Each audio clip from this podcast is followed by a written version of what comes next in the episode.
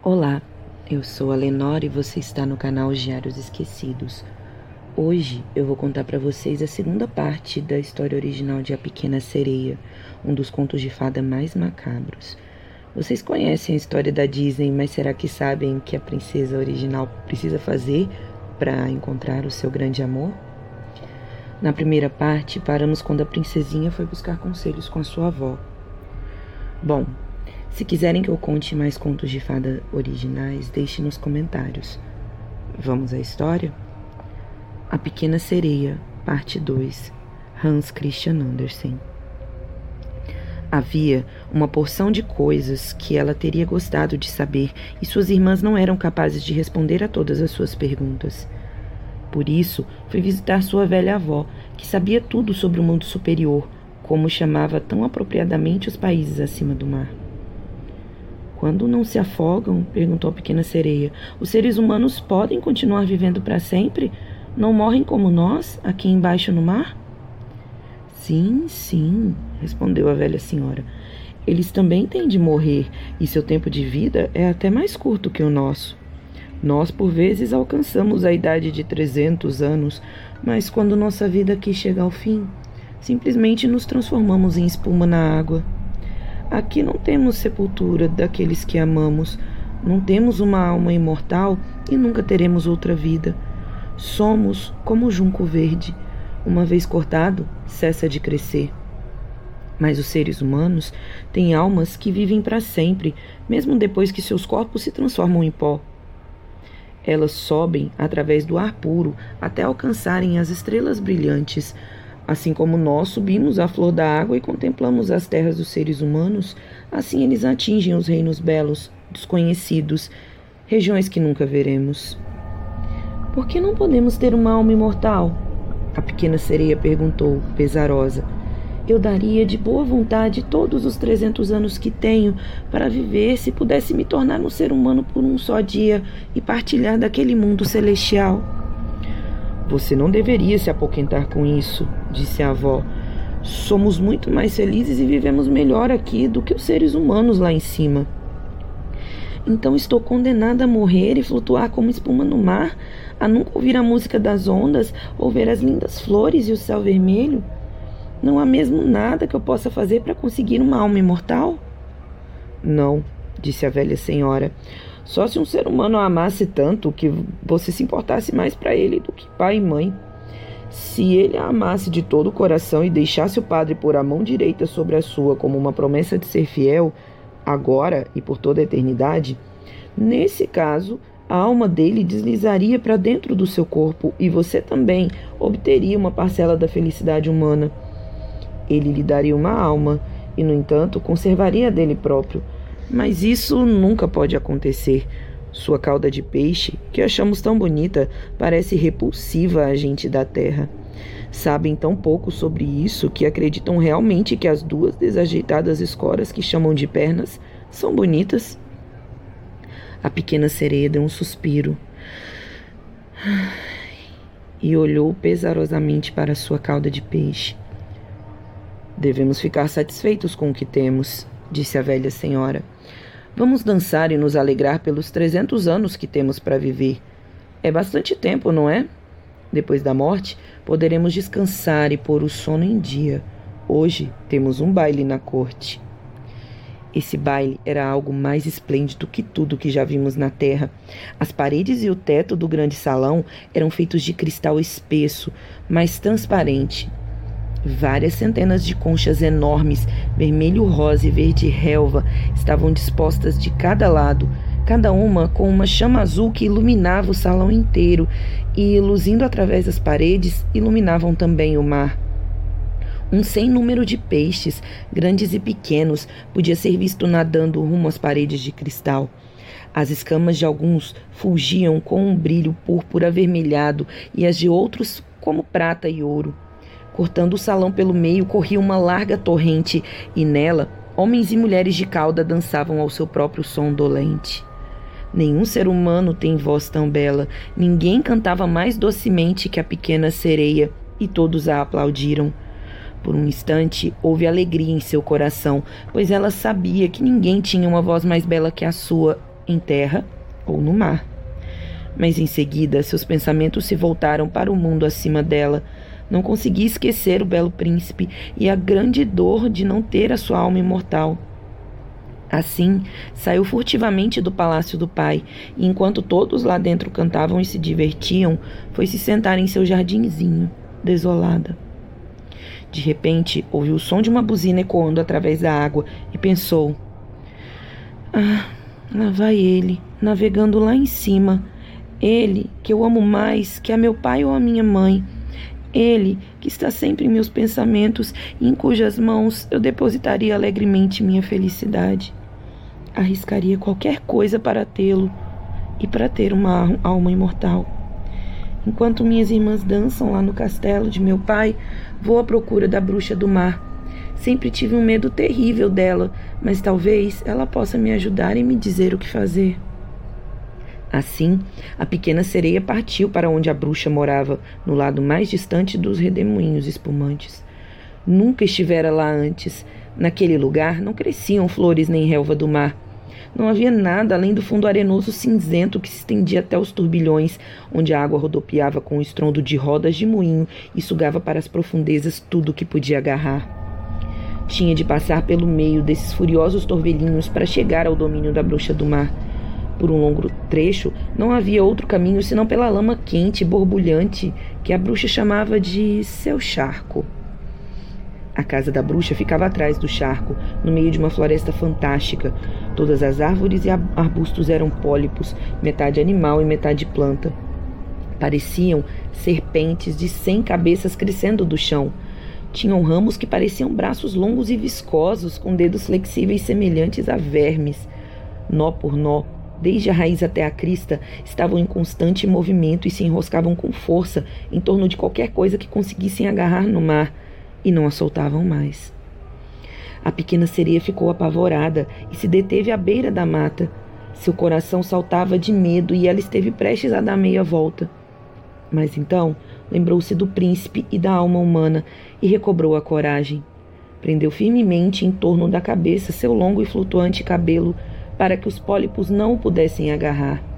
Depois, dobrou os braços sobre o peito e arremessou-se para frente como um peixe disparado através da água por entre os pólipos repelentes que tentavam agarrá-la com seus braços e dedos ágeis. Notou como cada um deles havia agarrado alguma coisa e a retinha firmemente com uma centena de pequenos braços que pareciam argolas de ferro. Esqueletos brancos de seres humanos que haviam morrido no mar e afundado até as águas profundas olhavam dos braços dos pólipos.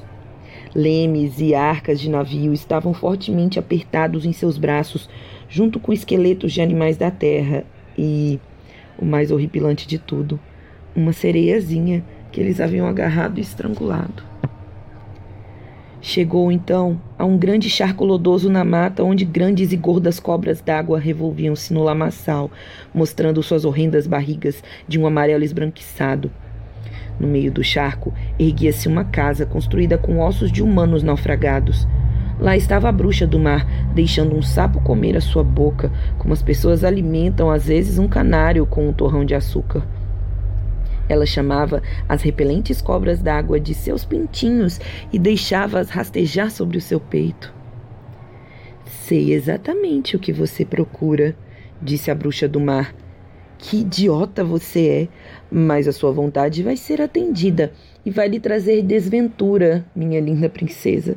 Você quer se livrar de sua cauda de peixe e ter lugar de, no lugar dela um par de tocos para andar como um ser humano, de modo que o jovem príncipe se apaixone por você e lhe dê uma alma imortal? E ao dizer isso, a bruxa soltou uma gargalhada tão alta e repulsiva que o sapo e as cobras caíram estatelados no chão. Você veio na hora certa, disse a bruxa. A partir de amanhã, assim que o sol se levantar, e por um ano inteiro, eu não seria mais capaz de ajudá-la. Vou preparar uma bebida para você. Terá de nadar para a terra com ela antes do nascer do sol, sentar-se na praia e tomá-la. Sua cauda se dividirá então em duas e encolherá para virar o que os seres humanos chamam de bonitas pernas. Mas vai doer. Você sentirá como se uma espada afiada a cortasse. Todos que virem dirão que você é o ser humano mais encantador que já encontraram. vai conservar seus movimentos graciosos. Nenhuma dançarina jamais deslizará com tanta leveza. Mas cada passo que você der fará sentir como, como se estivesse pisando numa faca afiada, o bastante para fazer seus pés sangrarem. Se está disposta a enfrentar tudo isso, eu posso ajudá-la. Estou, disse a pequena princesa e sua voz tremia, mas voltou seus pensamentos para o príncipe e o prêmio de uma alma imortal. Pense sobre isso com cuidado, disse a bruxa. Depois que assumir a forma de um ser humano, nunca mais poderá ser uma sereia. Não será capaz de descer nadando através da água ao encontro de suas irmãs e do palácio de seu pai. Só conseguirá uma alma imortal se conquistar o amor do príncipe e fizer com que ele se disponha a esquecer o pai e a mãe por amor a você. Ele deve tê-la sempre em seus pensamentos e permitir que o padre junte suas mãos para que se tornem marido e mulher. Se o príncipe se casar com alguma outra pessoa, na manhã seguinte seu coração se partirá e você virará espuma na crista das ondas. Estou pronta, disse a pequena sereia e ficou pálida como a morte. Mas terá que me pagar, disse a bruxa. Não vai receber minha ajuda a troco de nada. Você tem a voz mais adorável entre todos que habitam aqui no fundo do mar Provavelmente pensa que poderá encantar o príncipe com ela, mas terá de dá-la a mim. Vou lhe pedir o que possui de melhor como paga por minha poção. Você entende, tenho de misturar nela um pouco de meu próprio sangue para que a bebida seja afiada como uma espada de dois gumes. Mas se me tira a voz, disse a pequena sereia, o que me sobrará? Sua linda figura, disse a bruxa, seus movimentos graciosos e seus olhos expressivos. Com eles, pode encantar facilmente um coração humano. Bem, onde está a sua coragem? Estique a linguinha e deixe-me cortá-la fora como meu pagamento. Depois receberá sua poderosa poção. Assim seja, disse a pequena sereia, e a bruxa pôs seu caldeirão no fogo para cozinhar a poção mágica. Limpeza antes de mais nada, ela disse, enquanto esfregava a panela com um feixe de cobras que tinha amarrado juntas numa grande laçada. Depois, deu uma picada no seio e deixou que o sangue preto caísse no caldeirão. O vapor que se ergueu criava formas estranhas, apavorantes de se ver. A bruxa continuava a jogar novas coisas no caldeirão, e quando a mistura começou a ferver, soava como um crocodilo chorando. Finalmente, a poção mágica ficou pronta e era cristalina como a água. Pronto, disse a bruxa ao cortar fora a língua da pequena sereia. Agora ela estava muda e não podia falar nem cantar.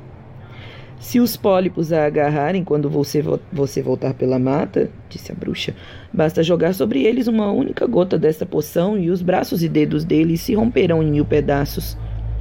Mas a pequena sereia não precisou disso. Os pólipos se encolheram aterrorizados quando avistaram a poção cintilante que tremeluzia em sua mão como uma estrela. Assim, passou rapidamente pela mata, o charco e os redemoinhos atordoadores. A pequena sereia pôde contemplar os, o palácio do pai. As luzes do salão de baile estavam apagadas. Certamente todos lá estavam dormindo a essa hora mas não ousou entrar para vê-los, pois agora estava muda e prestes a deixá-los para sempre. Tinha a impressão de que seu coração ia se partir de tanta dor. Entrou furtivamente no jardim, arrancou uma flor do canteiro de cada uma das irmãs, soprou mil beijos na direção do palácio e depois subiu à superfície através das águas azul escuras. O sol ainda não raiara quando ela avistou o palácio do príncipe e subiu os degraus de mármore. O luar era claro e vívido. A pequena sereia tomou a poção cortante e causticante e teve a impressão de que uma espada estava trespassando seu corpo delicado. Desmaiou e tombou como morta. O sol se levantou e, luzindo através do mar, acordou-a. Ela sentiu uma dor aguda, mas bem ali na sua frente estava o belo príncipe. Os olhos dele, negros como carvão, a fitaram tão intensamente que ela baixou os seus e percebeu que sua cauda de peixe desaparecera e que tinha um bonito par de pernas brancas, como as que qualquer menina desejaria ter. Mas estava inteiramente nua e por isso envolveu-se em seu longo cabelo, que caía delicadamente. O príncipe perguntou-lhe quem era e como chegar até ali, e ela só pôde olhar de volta para ele com seus olhos de um azul profundo, doce e tristemente, pois é claro, ela não podia falar. Então, ele a tomou pela mão e levou para o palácio. Cada passo que ela dava, como a bruxa predissera, a fazia sentir como se estivesse pisando em facas e agulhas afiadas, mas suportou isso firmemente. Caminhou com leveza de uma bolha ao lado do príncipe. Este e todos que a viram ficaram maravilhados ante a graça de seus movimentos. Deram-lhe vestidos suntuosos de seda e musselina. Ela era a mais bela criatura do palácio, mas era muda, não podia falar nem cantar. Lindas moças escravas, vestidas de seda e ouro, apareceram e dançaram diante do príncipe e de seus parentes reais. Uma cantou mais lindamente do que todas as outras, e o príncipe bateu palmas e sorriu para ela. Isso deixou a pequena sereia triste. Sabia que ela própria podia cantar ainda mais lindamente. E pensou: Oh, se, eu pelo, se pelo menos ele soubesse que abri mão de minha voz para sempre para estar com ele. As moças escravas dançavam, uma dança graciosa, deslizando ao som da mais encantadora das músicas. E a pequena sereia ergueu seus belos braços brancos, ficou na ponta dos pés e deslizou pelo piso, dançando como ninguém dançara antes. A cada passo parecia mais e mais encantadora, e seus olhos falavam mais profundamente ao coração do que o canto das moças escravas. Todos ficaram encantados, especialmente o príncipe, que a chamou de sua criancinha enjeitada. Ela continuou dançando, apesar da sensação de estar pisando em facas afiadas cada vez que seu pé tocava o chão. O príncipe disse que ela nunca deveria deixá-lo e ela ganhou permissão para dormir do lado de fora de sua porta, numa almofada de veludo. O príncipe mandou fazer para ela um traje de pajem, para que pudesse sair a cavalo com ele, Cavalgavam juntos pelas matas fragrantes, onde os ramos verdes roçavam seus ombros e os passarinhos cantavam em meio às folhas frescas. Ela subia com o príncipe ao topo de montanhas altas, e embora seus pés delicados sangrassem e todos pudessem ver o sangue, ela apenas ria e acompanhava o príncipe até onde podiam ver as nuvens abaixo deles, parecendo um bando de aves a viajar para terras distantes. No palácio do príncipe, quando todos na casa dormiam, ela costumava ir para os largos degraus de mármore e refrescar os pés ferventes na água fria do mar. E naqueles momentos pensavam nos que estavam lá embaixo nas profundezas.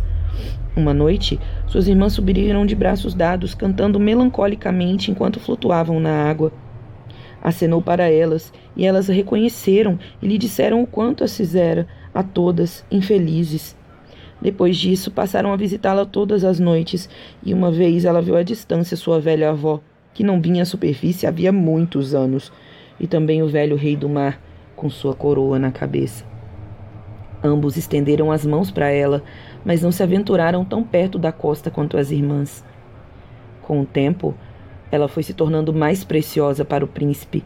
Ele a amava como se ama uma criancinha, mas jamais lhe passara pela cabeça fazer dela sua rainha. E, no entanto, ela precisava se tornar sua esposa, pois, do contrário, nunca receberia uma alma imortal e, na manhã do casamento dele, se dissolveria em espuma no mar. É de mim que você gosta mais? Os olhos da princesa pareciam perguntar quando ele a tomava nos braços e beijava sua linda testa. Sim, você é muito preciosa para mim, dizia o príncipe, pois ninguém tem um coração tão bondoso e você é a mais devotada a mim que qualquer outra pessoa. Você me lembra uma menina que conheci uma vez, mas que provavelmente nunca verei de novo. O navio em que eu viajava naufragou e as ondas me jogaram na costa, perto de um templo sagrado onde várias meninas estavam cumprindo suas obrigações. A mais nova delas me encontrou na praia e salvou minha vida. Só a vi duas vezes. Ela é a única no mundo que eu poderia amar. Mas você é tão parecida com ela que quase tirei a imagem dela de minha mente. Ela pertence ao templo sagrado e minha boa fortuna enviou você, você para mim. Nunca nos separaremos. Ah, mal sabe ele que fui eu que lhe salvei a vida, pensou a pequena sereia. Carreguei-o pelo mar até o templo na mata e esperei na espuma para que alguém viesse socorrê-lo. Vi a menininha que ele ama mais do que a mim E a pequena sereia suspirou profundamente, pois não sabia derramar lágrimas. Ele diz que a menina pertence ao templo sagrado e que por isso nunca retornará ao mundo. Eles nunca voltarão a se encontrar. Eu estou ao lado dele, vejo todo dia, vou cuidar dele e amá-lo e dar minha vida por ele. Não muito tempo depois, correu o rumor de que o príncipe iria se casar, que a esposa seria a bonita filha de um rei vizinho e que era por isso que ele estava equipando um navio tão esplêndido. O príncipe ia fazer uma visita ao reino vizinho. Era assim que falavam, dando a entender que estava indo ver a filha do rei. A roda que o cercava era grande, mas a pequena sereia sacudia a cabeça e ria. Conhecia os pensamentos do príncipe muito melhor que ninguém. Tenho que ir, ele disse a ela, tenho de visitar essa bonita princesa porque meus pais insistem nisso, mas eles não podem me forçar a trazê-la para cá como minha esposa. Nunca fui capaz de amá-la. Ela não tem nenhuma semelhança com a menina bonita do templo com quem você se parece. Se eu fosse obrigado a escolher uma noiva, preferiria escolher você, minha mudinha rejeitada, com seus olhos expressivos e beijava a boca rosada da sereia, brincava com o longo cabelo dela e pousava a cabeça contra o peito dela de tal maneira que o coração da sereia sonhava com a felicidade humana e com uma alma imortal. Você não tem medo do mar, não é, minha mudinha? Ele perguntou quando se viram no convés do esplêndido navio que iria transportá-los ao reino vizinho. E ele lhe falou de tempestades violentas e de calmarias dos estranhos peixes que nadam nas profundezas e do que os mergulhadores tinham visto lá. Ela sorria com as histórias dele, pois sabia mais do que ninguém das maravilhas do fundo do mar. À noite, quando havia lua num céu sem nuvens e todos estavam dormindo, exceto pelo timoneiro e seu leme, a pequena sereia sentava-se junto à amurada, os olhos espreitando a água clara. Tinha a impressão de poder ver o palácio do pai, com sua velha avó postada no alto dele, com a coroa de prata na cabeça, tentando enxergar por entre a rápida corrente na quilha do navio. Depois, suas irmãs surgiram nas ondas e a fitaram com os olhos cheios de aflição, torcendo as mãos brancas. Acenava e sorria para elas, e teria gostado de lhes dizer que estava feliz e que tudo ia bem para ela mas o camareiro apareceu exatamente nesse instante e as irmãs mergulharam, deixando o rapaz convencido de que a coisa branca que vira era apenas espuma sobre a água. Na manhã seguinte, o navio entrou no porto da magnífica capital do rei vizinho. O sino das igrejas estavam tocando e podia-se ouvir um som de clarim vindo das torres. Os soldados faziam continências com baionetas fulgurantes e bandeiras desfraldadas. Cada dia houve um festejo, Bailes e entretenimentos se erguiam uns aos outros, mas a princesa não aparecera. As pessoas diziam que ela estava sendo criada e educada num templo sagrado, onde estava aprendendo todas as virtudes régias. Finalmente, ela chegou. A pequena sereia, que estava ansiosa para ver a beleza dela, teve de admitir que nunca vira pessoa mais encantadora. Sua pele era clara e delicada, e por trás de cílios longos e escuros, seus olhos azuis sorridentes brilhavam com profunda sinceridade. É você, disse o príncipe. Você é aquela que me salvou quando eu estava estendido na praia, semi-morto. E estreitou nos braços sua noiva de faces afogueadas. Oh, estou tão feliz, ele disse à pequena sereia. Meu desejo mais caro, mais do que eu ousava esperar foi satisfeito. Minha felicidade lhe dará prazer, porque você é mais devotada a mim do que a ninguém. A pequena sereia beijou a mão dele e sentiu como se seu coração já estivesse partido. O dia do casamento dele significaria sua morte e ela se transformaria em espuma nas ondas do oceano. Todos os sinos das igrejas repicavam enquanto os arautos percorriam as ruas para proclamar o noivado. Óleo perfumado queimava em preciosas lâmpadas de prata em cada altar. O padre balançava o incensário enquanto o noivo e a noiva se davam as mãos e recebiam a benção do bispo. Vestida de seda e ouro, a pequena sereia segurava a cauda da noiva, mas seus ouvidos nunca tinham ouvido aquela música festiva e seus olhos nunca tinham visto os santos ritos. Ela pensava sobre a sua última noite na terra e sobre tudo que havia perdido neste mundo. Na mesma noite, o noivo e a noiva embarcaram no navio o canhão troava, as bandeiras tremulavam e no centro do navio fora erguida uma suntuosa tenda de púrpura e ouro. Estava recoberta de ricas almofadas, pois os recém-casados deveriam dormir ali naquela noite calma e fresca. As velas se enfunaram com a brisa e o navio singrou leve e suavemente pelos mares claros. Quando escureceu, acenderam-se lanternas coloridas e os marinheiros dançaram alegremente no convés. A pequena sereia não pode deixar de pensar naquela primeira vez em que tinha emergido e contemplado uma cena de festejos jubilosos igual a esta. E agora ela entrou na dança, volteando-se e precipitando-se com a leveza de uma andorinha acuada. Brados de admiração a saudaram de todos os cantos. Nunca antes ela dançara com tanta elegância. Era como se facas afiadas estivessem cortando seu, seus pés delicados, mas ela não sentia nada, pois a ferida em seu coração era muito mais dolorida. Sabia que aquela era a última noite em que poderia ver o príncipe, por quem abandonara sua família e seu lar, abrir a mão de sua linda voz e sofrer horas de agonia sem que ele de nada suspeitasse. Era a última noite em que podia respirar com ele ou contemplar o mar profundo e o céu estrelado. Uma noite eterna, sem pensamentos ou sonhos, a esperava, e ela não tinha alma e nunca ganharia uma. Tudo foi alegria e regozijo a bordo, até muito depois da meia-noite. Ela dançou e riu com os outros enquanto seu coração pensava na morte. O príncipe beijava sua noiva encantadora, que brincava com seu cabelo escuro, e, de braços dados, os dois se retiraram para a magnífica tenda. Agora o navio estava silencioso e calmo. Só o timoneiro estava lá, junto ao seu leme. A pequena sereia encostou-se com seus braços brancos na amurada e olhou para o leste em busca de sinal da rosa aurora. O primeiro raio de sol, ela sabia, traria sua morte. De repente, viu as suas irmãs emergindo. Estavam pálidas como ela própria, mas seus longos cabelos cheios não mais ondulavam ao vento. Haviam sido cortados.